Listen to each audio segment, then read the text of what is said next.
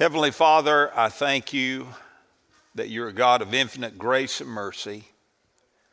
I thank you, Father, for the Word of God and that we can come together tonight and we can laugh together and we can open the Scriptures and we can study the Scriptures and look at how they apply to our lives today and what it meant back in the first century and what it means in the 21st century. I pray, Heavenly Father, that you would grant me the privilege of being filled and anointed by the Holy Spirit. I pray that you would speak through me, that I would be a vessel of honor set apart for, for the glory of Jesus and the Father tonight. Lord, I can't do it without you, and I'm so glad that when you saved me, when Jesus saved me, he gave me the gift of you, the Holy Spirit. So, Lord, speak to our hearts tonight. Do a work in our hearts. For this is not just an intellectual exercise tonight. We're not just trying to cram facts into our mind. Lord, we want the Word of God to make a difference in how we live and how we worship and how we honor you. So, Lord, do a work tonight. I pray for that all throughout this building, for every age group, from the preschoolers to the oldest senior adult that you would do incredible things here tonight. Lord, we got some new things started tonight. Lord, there's, uh, I pray in the name of Jesus that these new classes that we started tonight, that the anointing of the Spirit of God would rest upon them. And you would do an incredible work. Lord, we love you. In Jesus' name, amen. Take your Bible, turn to Hebrews chapter 1. Last time we got through three verses. But I'm telling you, boy, that was some rich stuff. Remember what, what we looked at? God, after He spoke long ago to the fathers in the prophets in many portions and in many ways, in these last days, remember, we're living in the last days. Last days started when Jesus was resurrected from the dead. In these last days, he has spoken to us in his Son, whom he appointed heir of all things, to whom also he made the world.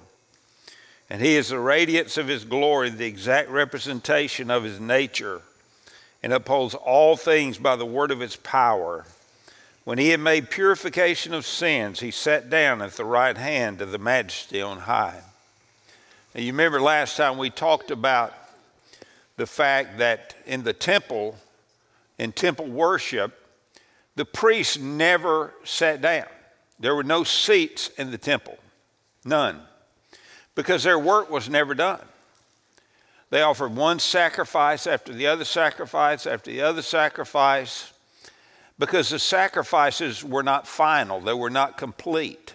They were pictures of the perfect sacrifice that the Lamb of God, Jesus Christ, would offer on the cross of Calvary.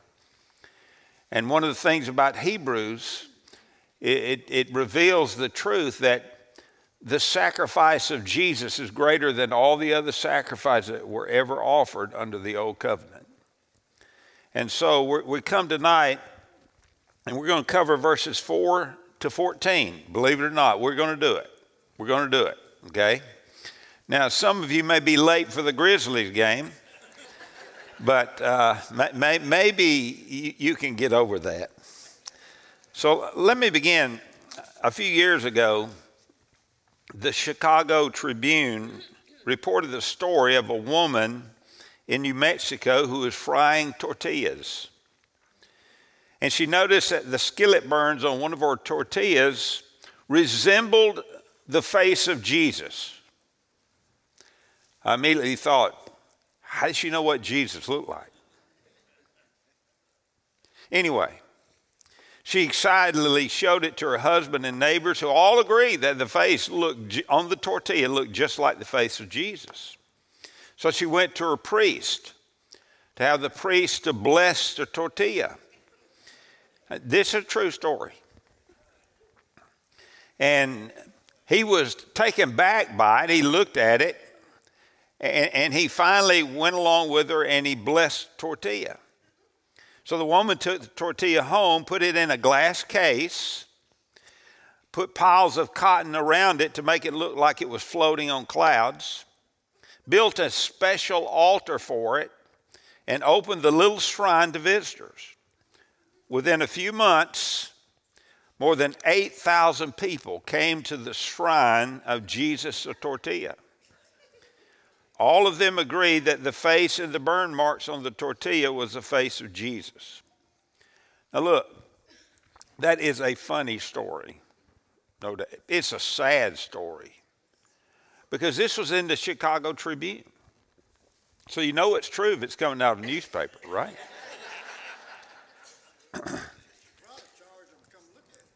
yeah. And, uh, but you know, getting, getting Jesus wrong is not funny. And for 2,000 years, people have been, have been making mistakes about Jesus. A lot of people have discounted the, the humanity of Jesus, that he, they say he was not fully God. A lot of people have discounted, especially in our day, have discounted the deity of Jesus. They say he's not really God. You know, the Jehovah's Witnesses, they believe that Jesus was a little g God, not the main God. Okay? And I'm telling you, when you, when you demote Jesus from the, the exalted Christ that he is, you create a world of hurt for yourself and for people who will listen to you. So it's very important that we come and, and Sunday after Sunday and Wednesday night after Wednesday night that we study about Jesus. I, I love what we're doing Sunday morning, uh, the study of Jesus. Um, you know, it's interesting. Sunday morning, I, I, I finished the prologue, Genesis, uh, John 1 1 through 18. And, and the message was titled, Who is Jesus?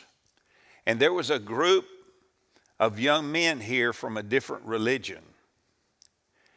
And that's not a coincidence that they came and they heard an evangelical preacher preach about who is Jesus based upon the Bible.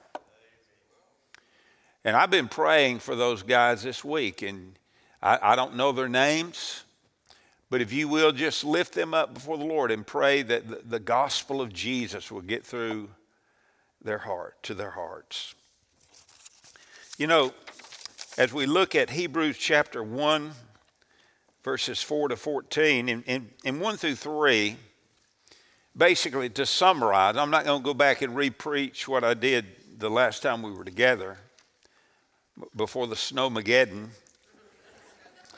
Um, but basically, in chapter uh, 1, verse 1 and 2, Jesus is presented as the prophet, speaking for God in the last days. In verse uh,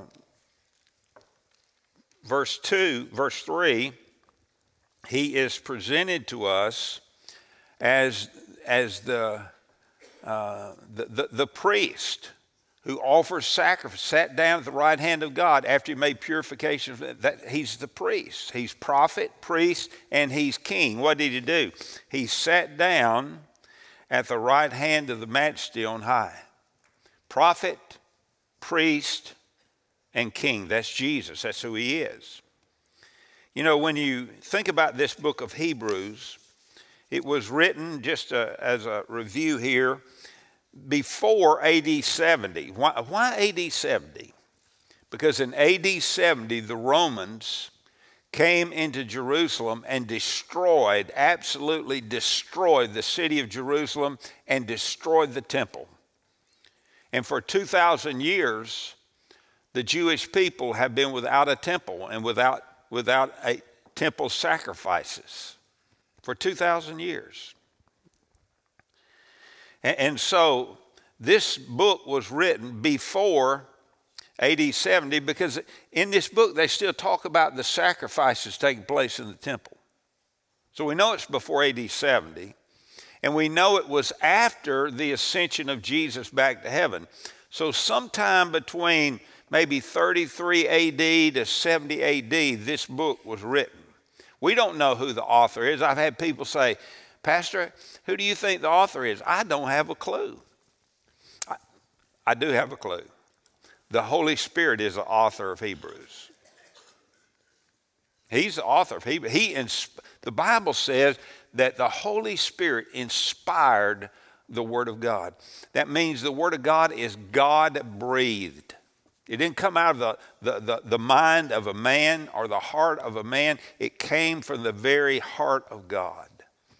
So, the recipients of this letter were heavily persecuted.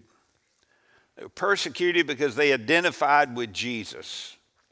That made them uh, persona non grata to, the, to the, the, the, the Romans, it made them persona non grata to the Jews. So they were between a rock and a hard place. And the theme of Hebrews, that word better, is found 13 times in this book. And over and over in this book, it keeps going over the fact that Jesus is better, like verse, verses 1 and 2. He's better than the prophets. He's better than Isaiah. He's better than Jeremiah. He's better than uh, Ezekiel. He's better than the prophets. But it, tonight we're going to look at that Jesus is superior to the angels. To the angels.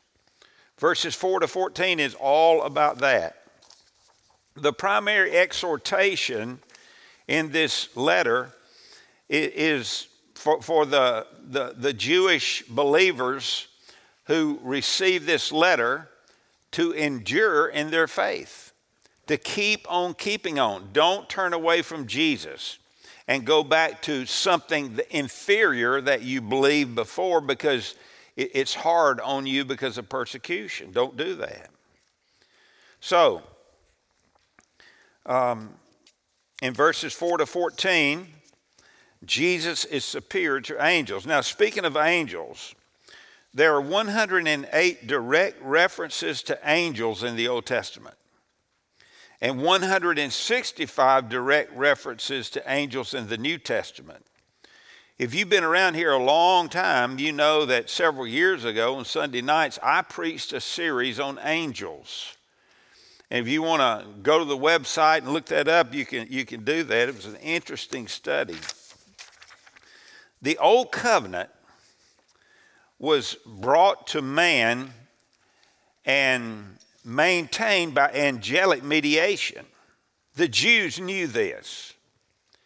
And consequently, they had the highest regard for angels, even to a fault. Some respected angels to, to the degree that they worshiped them. You say, Pat, how do you know that angelic worship was going on in the first century? Well, in Colossians chapter 2, verses 16 to 19, Paul wrote, Therefore, no one is to act as your judge in regard to food or drink or in respect to a festival or a new moon or a Sabbath day, things which are a mere shadow of what is to come. But the substance belongs to Christ. Let no one keep defrauding you of your prize by delighting in self abasement. Look at this and the worship of what? Angels. And the worship of angels. Taking his stand on visions he has seen, inflated without cause by his fleshly mind, and not holding fast to the head, the head being Jesus, from whom the entire body, that's the body of Christ, being supplied and held together by joints and ligaments, grows with the growth which is from God. So, John MacArthur in his commentary, clarified the reason for the author's emphasis in our text tonight. I quote, he said, So to the Jewish mind, angels were extremely exalted, immeasurably important.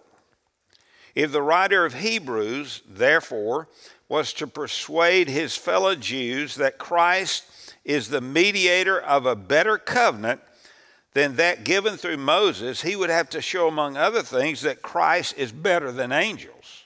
Do, you see the rationale there? That's the thrust of verses 4 to 14. Christ must be shown to be better than the bearers and mediators of the old covenant, namely the angels. Seven Old Testament passages quoted from the Greek translation of the Hebrew Old Testament are used to establish this truth. Now, the Greek translation of the Old Testament Hebrew scriptures was called the Septuagint. The Septuagint. And one thing that, as you look at these Old Testament references here in verses 4 to 14, it's just chock full of Old Testament.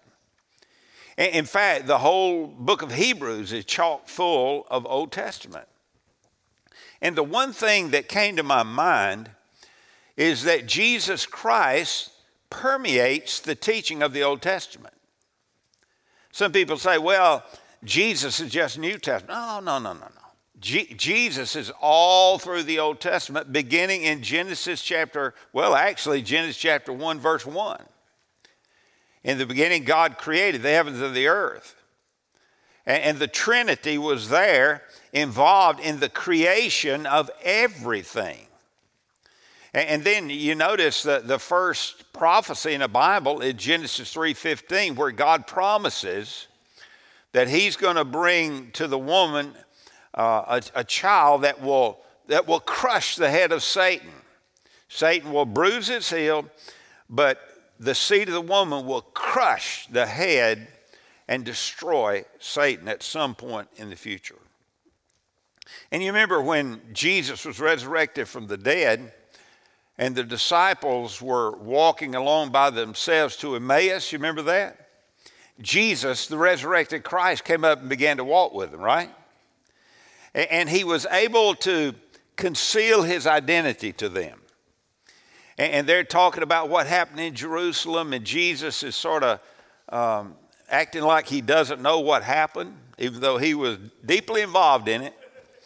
And Jesus was invited into their home and Jesus had a meal with them. And on the way, you know what Jesus did to, to their home? He began to take Old Testament prophecies and relate to those disciples how those Old Testament prophecies related to the Messiah. And when they were eating, he broke bread and they recognized him and he was gone. The Old Testament is a Christ centric part of the Bible. That's why it absolutely infuriates me when I hear preachers or scholars say that we need to forget the Old Testament. Well, that's the dumbest thing I've ever heard in my life. Why would you forget a part of Scripture that is inspired by the Holy Spirit and had Jesus all the way through it? All you got to do is study a little bit and you can pick it up. So, Jesus is superior to the angels for seven reasons, all right? Number one, number one reason Jesus is the Son of God. Look at verse 4. Having become as much better than the angels, that'll seal the deal for us right there, right? Having become as much better than the angels as he has inherited a more excellent name than they. Now, here's an interesting thing having become so much better than the angels, Jesus has eternally been better than the angels. Let, let me just make that very clear so nobody has a misunderstanding. But when Jesus was incarnated, when he became a human being, he became, by his own uh, will, he became lower than the angels. You say, how do you know that? Well, look at chapter 2, verse 9. But we do see him who was made for a little while lower than the angels, namely Jesus, because of the suffering of death, crowned with glory and honor, so that by the grace of God he might taste death for every one. Now, through the cross, the resurrection, and the ascension, Jesus was exalted, and the glory that had been his for all of eternity was returned to him and bestowed on him. Take Philippians chapter 2, verses 5 to 11. I've got it in your notes there. Have this attitude in yourselves, which was also in Christ Jesus, who, although he existed in the form of God, did not regard equality with God a thing to be grasped or held on to, but emptied himself, taking the form of a bondservant and being made in the likeness of men. Now, when it says he emptied himself, what did he empty himself of? He emptied himself of the glory that had been his for all of eternity. He did not empty himself of his deity, not for one iota of a second. Okay? He emptied himself of the glory that had been his for all of eternity. And so the Bible says in verse 8, being found in appearance as a man, he humbled himself by becoming obedient to the point of death, even death on a cross. For this reason, God, God the Father, highly exalted him and bestowed on him the name which is above every name, so that the name of Jesus every knee will bow, those who are in heaven, on earth, and under the earth, and that every tongue will confess that Jesus Christ is Lord to the glory of God the Father. Now, look at this next phrase in verse 4 he has inherited a more excellent name than they. Well, the obvious question that, that, that pops up in our mind is well, what name is being referred to here? Well, look at verse 5, Hebrews chapter 1, verse 5. For to which of the angels did he ever say, look at this, you are my son? Did God the Father? By the way, do you know there are only three angels that are named in Scripture? You know their names? Michael, Gabriel, Lucifer. Lucifer. Lucifer was an angel. The devil was an angel. Only three are named. But you know what the Jewish people did?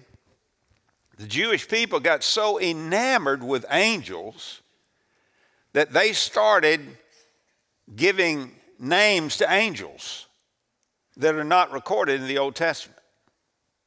Not at all. That, that, that was the danger that the Jewish believers and those who were Jewish seekers were dealing with in the first century. By the way, in the, in the, the Greek speaking world, the Gentile world, there was a, a new thing on the horizon. It was called Gnosticism. And Gnosticism, which is a heresy, a blatant heresy, uh, involved the worship of angels. So, in both the Gentile world and the Jewish world, there was this proclivity to, to being so enamored with angels that some people even worship them. But look at verse 5. For to which of the angels did he ever say, You are my son? Or, or, the Heavenly Father, did the Heavenly Father ever say to Gabriel, You are my son? Did he ever say to Michael, You are my son? And we know he certainly didn't say that to Lucifer. And look at this. For to which of the angels did he ever say, You're my son? Today I have begotten you. And again, I will be a father to him, and he shall be a son to me. Now, this is a direct quote from the Old Testament, from the Septuagint, the Greek uh, translation of the Old Testament. Now, Psalm 2 7, from which this is taken, is a powerful messianic psalm. The psalmist wrote, You are my son, today I have begotten you. But what, what does it mean to be begotten? What does that mean? You know what it sounds like? You know what it sounds like? It sounds like there came a point when Jesus was born.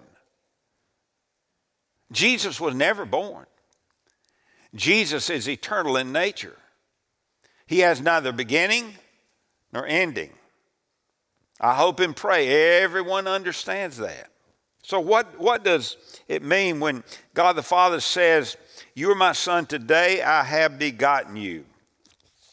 The term begotten stresses the singularity and superiority of Christ as God. The Greek word, translated only begotten, can also mean one of a kind. It, it, it's a reference to a position, it's a title, okay? It, it underscores the same truth being highlighted here in Hebrews chapter 1 that is, that Christ is not only superior to angels, he is also the very same essence of the Father. In other words, the name tells us who he is, not where he came from.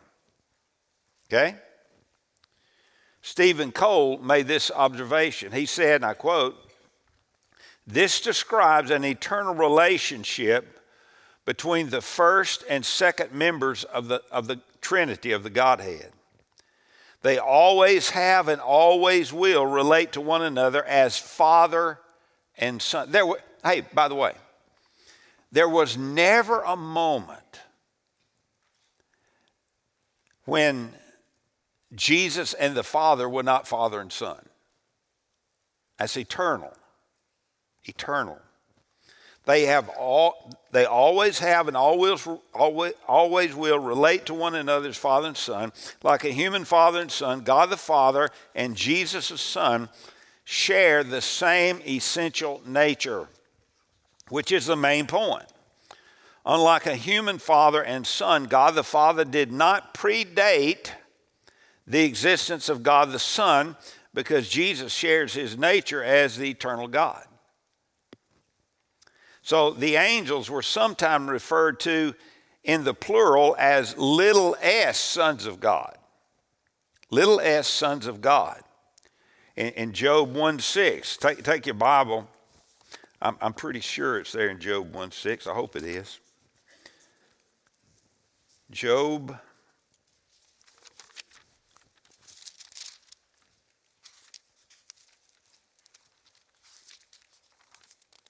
I'm still breaking in this Bible.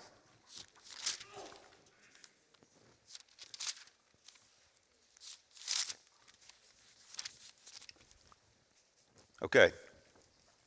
Now there was a day when the sons of God, notice little s, sons of God, came to present themselves before the Lord, and Satan also came among them. Well, who were the sons of God? They were angels, they were angelic beings and Satan, as a fallen angel, came and, and, and uh, wormed his way into this little meeting in the heavenlies, okay? So, uh, even though the angels are referred, referred to in the plural as sons of God, and believers sometimes are referred to as little s sons of God, no, listen, no single angel or no single believer has ever been referred to as capital S, Son of God. You won't find that anywhere in the Bible. Okay? That title is reserved for Jesus alone, and it pictures, listen, it pictures his deity. Man, I'm telling you, if we don't get anything right, we, we need to make sure that we understand that Jesus is fully God and Jesus is fully human, and he still is in heaven today, fully God and fully human. He still is. How do you know he's fully human? Well, because the Bible says in Revelation that as they gather to worship around the throne, they see the Lamb and they see the scars from the cross left in his glorified human body. So Jesus is still fully God and fully human. Now, he didn't become fully human until he was incarnated 2,000 years ago and he became a human being. Okay? But he will forever be, from, from that day on, he will forever be fully God and fully human. Now, number two, here's the second reason that Jesus is superior to the angels. Jesus is worshiped by the angels. Look at verse 6. And, and when he again brings the firstborn into the world, he says, Let all the angels of God worship him. Let all the angels of God worship him. Who's the him? It's Jesus. Now, firstborn, again, is a title. It's a title of rank and honor. Don't get the idea that Jesus had a natural birth. Jesus has always existed, folks. Always. He's eternal in nature. For the firstborn receives the inheritance and the special blessing. Christ is the firstborn of all creation because he created all things. Look at Colossians chapter 1 verse 15. He being Jesus is the image of the invisible God, the firstborn of all creation. Firstborn, rank and honor, title, the preeminent one. The angels are messengers and servants. Jesus is the Son of God, prophet, priest, and king. The angels are worshipers. Jesus is the one they adore and worship. How do I know that? Well, look, look at Revelation chapter 5, verses 11 to 14. John is in heaven, he has this vision of heaven. Then I looked and I heard the voice of many what? Many angels around the throne and the living creatures and the elders, and the number of them was myriads of myriads and thousands of thousands. Kajillions of angels, okay? Saying with a loud voice, Worthy is the Lamb that was slain to receive power and riches and wisdom and might and honor and glory and blessing. And every created thing which is in heaven and on the earth and under the earth and on the sea and all things in them, I heard saying, to him who sits on the throne and to the Lamb be blessing and honor and glory and dominion forever and ever. And the four living creatures kept saying, Amen. And the angels fell down and worshiped. The author of Hebrews is building a, a tremendous case for the superiority of Jesus above angels. We know that he's superior because he's the Son of God. He's the Son of God. God the Father never called an angel the Son of God. And we know that he's superior because the angels worship him. And number three, we know he's superior because Jesus is served by angels. Hebrews 1 7. And of the angels, he says, who makes his angels winds and his ministers a flame of fire. That's a quotation from Psalm 104, verse 4. The Hebrew and Greek words for spirit are also translated wind. Angels are created spirits. They have no bodies. Now, now let, let, let me say this to you angels do not have bodies, but they can appear with a body. How do we know that? Well, Sodom and Gomorrah, right?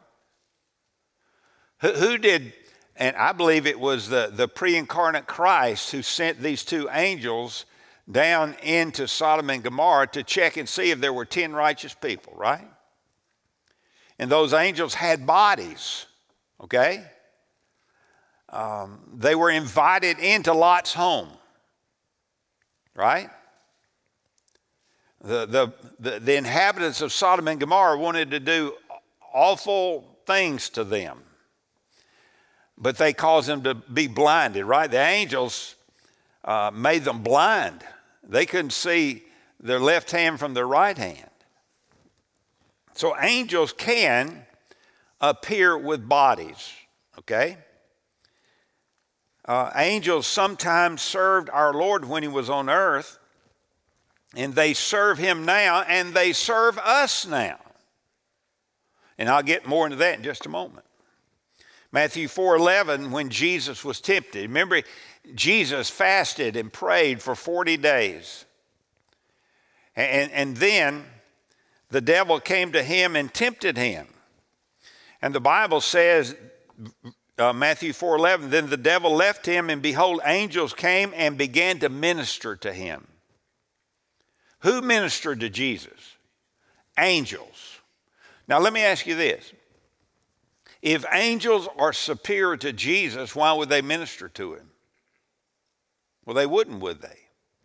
And, and look, at the end of his ministry, in Luke chapter 22, verse 43, in the Garden of Gethsemane, remember, Jesus was pouring out his heart to God. Oh, God, if there's any other way, let this cup pass from me. The Bible says it was such pressure on Jesus, and he's so passionate that his capillaries burst and blood began to ooze out of the pores of his skin. And the Bible says in Luke 22 43, now an angel from heaven appeared to him, strengthening him. So Jesus is served by angels. Number four, here's the fourth reason Jesus reigns as the eternal king. Look at verse 8. But of the Son, notice it's the Son, right? The Son, capital S, that's Jesus. Of the Son, he says, Your throne.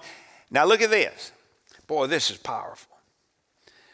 This is God the Father saying to his Son Jesus, God the Son, Your throne, O God, is forever and ever, and the righteous scepter is the scepter of his kingdom. I love what MacArthur stated. He said, I believe this verse gives the clearest, most powerful, emphatic, irrefutable proof of the deity of Christ in the Bible, and it's from the Father Himself. Man, you ought to put a star by that in your Bible. This is an important statement. And, and notice, and the righteous scepter is the scepter of his kingdom. The kingdom of our Lord and Savior Jesus Christ will last forever. That's what Daniel prophesied in Daniel chapter 7. God the Father says to God the Son, Your, your kingdom uh, is, a, is an everlasting kingdom. It's an everlasting kingdom. And this kingdom of our Lord is characterized by righteousness by doing the right thing all the time. Do you understand that Jesus never committed one sin? He was never unfair, unjust with any person, ever. He never sinned. He was perfectly righteous. By the way, that's the only way Jesus had the authority and the ability to go to the cross and die for our sins because he could offer the perfect sacrifice. He's the only one that could ever offer the perfect sacrifice for our sins. And God the Father accepted his sacrifice. How, Pastor, how do you know God the Father accepted the sacrifice of God the Son? Because he raised him from the dead. He raised him from the dead. And the righteous scepter is a scepter of his kingdom. There will be no miscarriage of justice or unfairness in the Lord Jesus' glorious kingdom, ever. The superiority of Jesus over angels is due to the fact that he is the Son of God, he is worshiped by angels, he is served by the angels, and he reigns as the eternal king. Here's the fifth reason Jesus is anointed by God the Father. Look at Hebrews 1 9. You have loved righteousness. The Lord Jesus loved righteousness and hated lawlessness. By the way, the lawlessness in our world today is getting totally out of hand. I mean, it is unbelievable. It seems like the lawless are rewarded, and those who are seeking to do the right thing are ostracized and even punish themselves. You have loved righteousness and hated lawlessness. Don't you look forward to being in that eternal kingdom with Him when, when it's consummated finally and completely?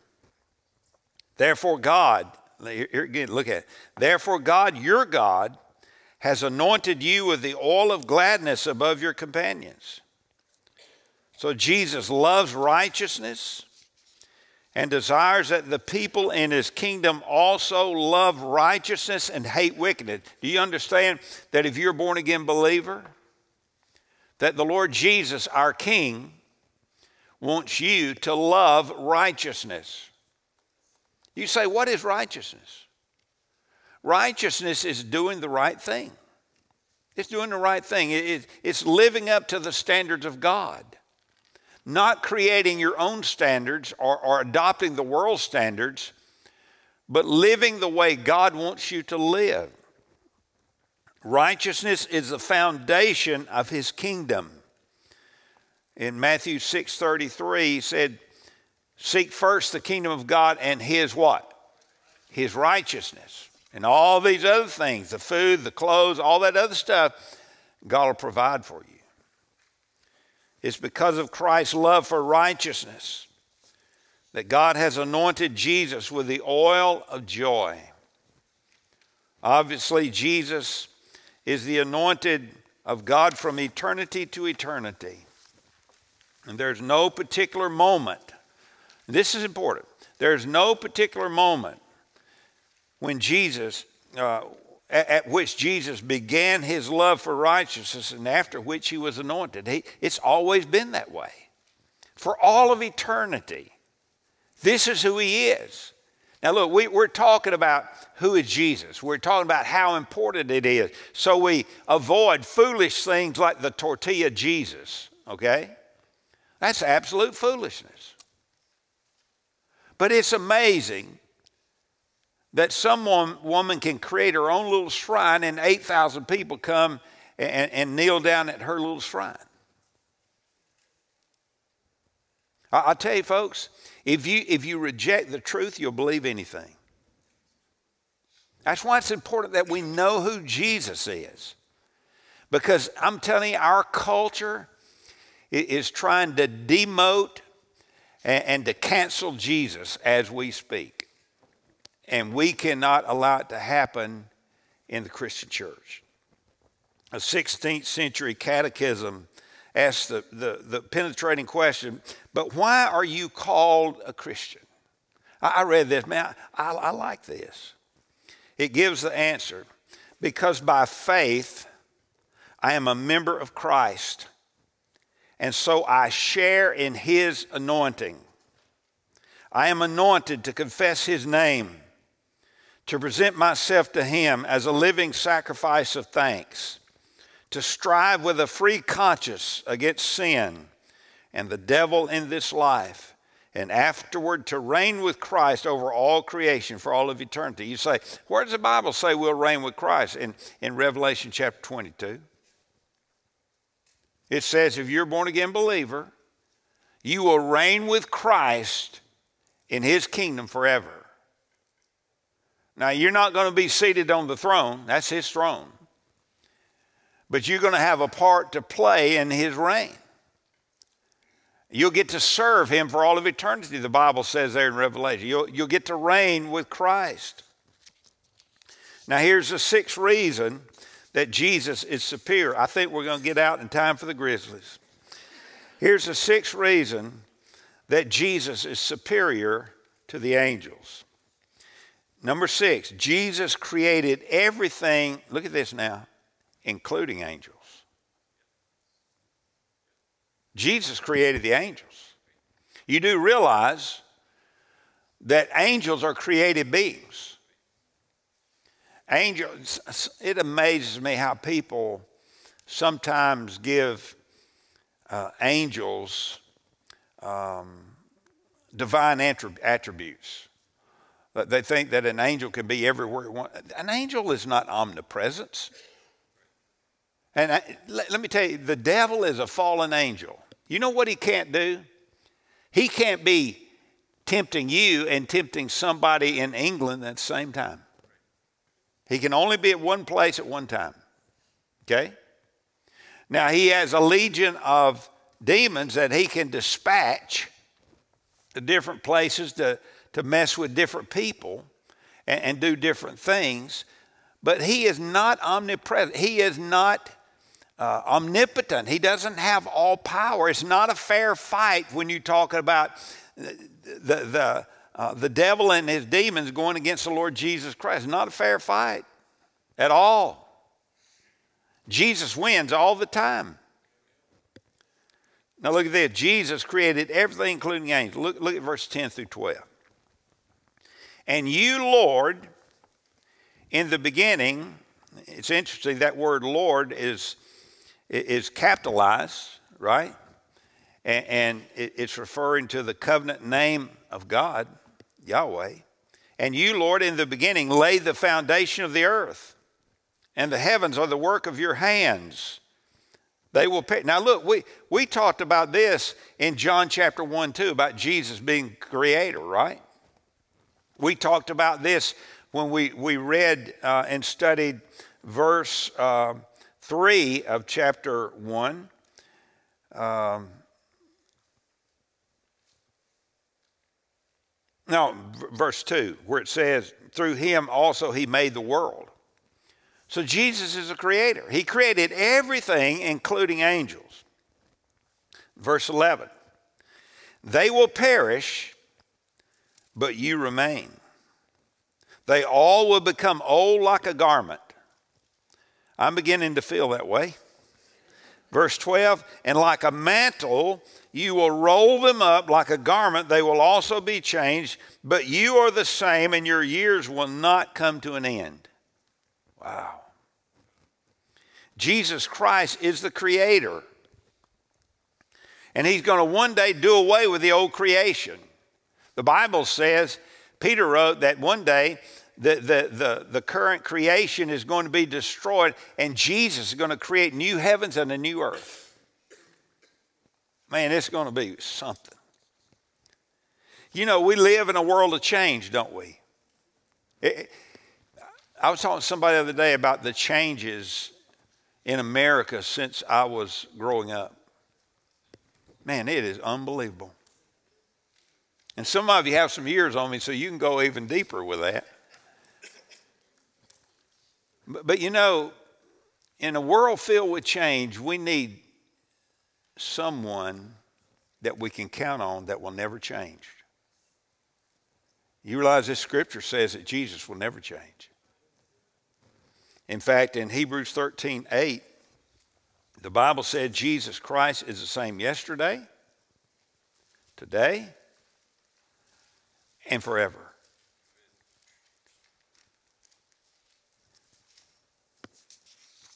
That's good news, isn't it? Here's the seventh and final reason that Jesus is superior to angels. Jesus is seated at God the Father's right hand. Look at verse 13 and 14. But to which of the angels, it's almost like a rhetorical question here. But to which of the angels has, he, has God the Father ever said, Sit at my right hand until I make your enemies a footstool for your feet? Now, the expected answer to that is what? None. Not Michael, not Gabriel, not some unnamed angel. Not one single angel has ever been invited by God the Father to sit at his throne at his right hand. That's reserved for one person. That's our King. Our King. Verse 13 is a powerful, powerful verse. It's a quote that comes from Psalm 110, verse 1. This psalm, Psalm 110, is cited in the New Testament more often than any other Old Testament verse, Psalm 110, verse 1. It's cited in the New Testament 14 times. The fact that Jesus Christ is now at the Father's right hand, the place of, by, by the way, the, the right hand in, in Hebrew thought, uh, seated at the right hand is a place of preeminence. Preeminence. It's a place of power, great power. And Jesus has is seated at the right hand of God the Father, and he sat there after he made purification of sins, according to verse 3 of chapter 1. The fact that Jesus is now at the Father's right hand is mentioned many times in the New Testament. I, I, lift, I listed those verses for you. It's just over and over and over again. Now, there's a reason that the Holy Spirit included all of this, these verses that speak of Jesus seated at the right hand of God the Father.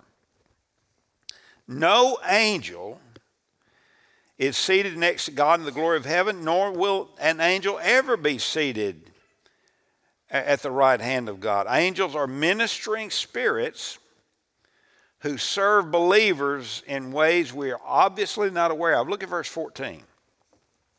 Are they not all ministering spirits sent out to render service for the sake of those who will inherit salvation?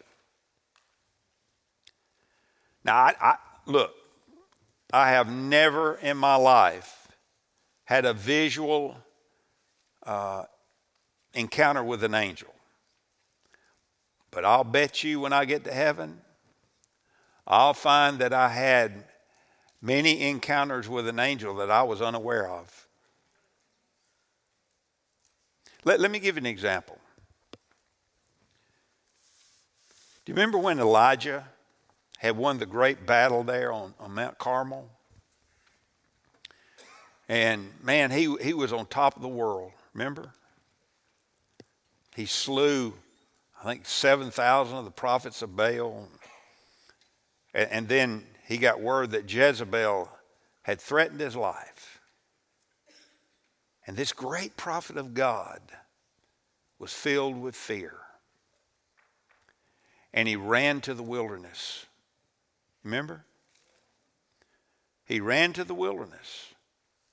He asked his servant to stay back. And, and, he, he was under a little bush and he asked God to take his life. Remember that? God, just take my life. He's feeling sorry for himself, and he thought he was the only one who was standing for God at that time. But God said, Look, I, I, I've got others you don't know about. But what did God do? Remember? Number one, he was emotionally and physically and spiritually exalted, exhausted. What did God do? God sent an angel. That angel allowed him to sleep. That angel brought a flask of water, and that angel cooked some bread, and I think he fed him about twice. And he drank water, and he was a little revived. But to me, that's a picture of an angel being a ministering spirit for those who will inherit salvation. I'm telling you, folks, one day we're going to see how God loved us so much. And He dispatched angels at various points in our life, maybe, maybe to protect us from a horrendous wreck that would have taken our lives prematurely because God was not through with us. Or, or maybe it was to encourage us in some way when we were at, down deep in the dumps. I tell you, God loves us. Jesus is superior to angels. And it's very important that we realize that Jesus is superior to anybody and anything. The new covenant is superior to the old covenant. The sacrifice of Jesus is superior to all the sacrifices under the old covenant. Nothing compares with Jesus. Why would you ever remember what, what, what the writer of Hebrews is doing here? He, he, he, he's, he's calling them to endure, to keep on keeping on, to keep your faith, keep serving Jesus. Don't go back to what you had because it's inferior. It's inferior. So that's a word for us today. The Bible says in the New Testament that before Jesus comes, there's going to be a great apostasy in the church. For God's sake, don't let it be you. Don't, don't turn your back on Jesus. Don't turn your back on the Word of God. Stay true to Him until He brings you into glory. Let's pray. Heavenly Father, thank you so much for our time together. Thank you for this marvelous chapter, chapter one of Hebrews. Thank you for this study, Lord. We're looking so forward to learning more and more about you. And I just pray in the name of Jesus that you would bless us. I pray, Lord, that every person within the sound of my voice, if they're watching live stream, if they're here in the room, I pray that everyone will endure to the end, that we will never, ever, ever quit on you, Lord Jesus. Please. Help us to be steadfast, immovable, always abounding in the work of the Lord, knowing that our toil is not in vain in you. We love you. In Jesus' name, amen. Thank you. God bless you.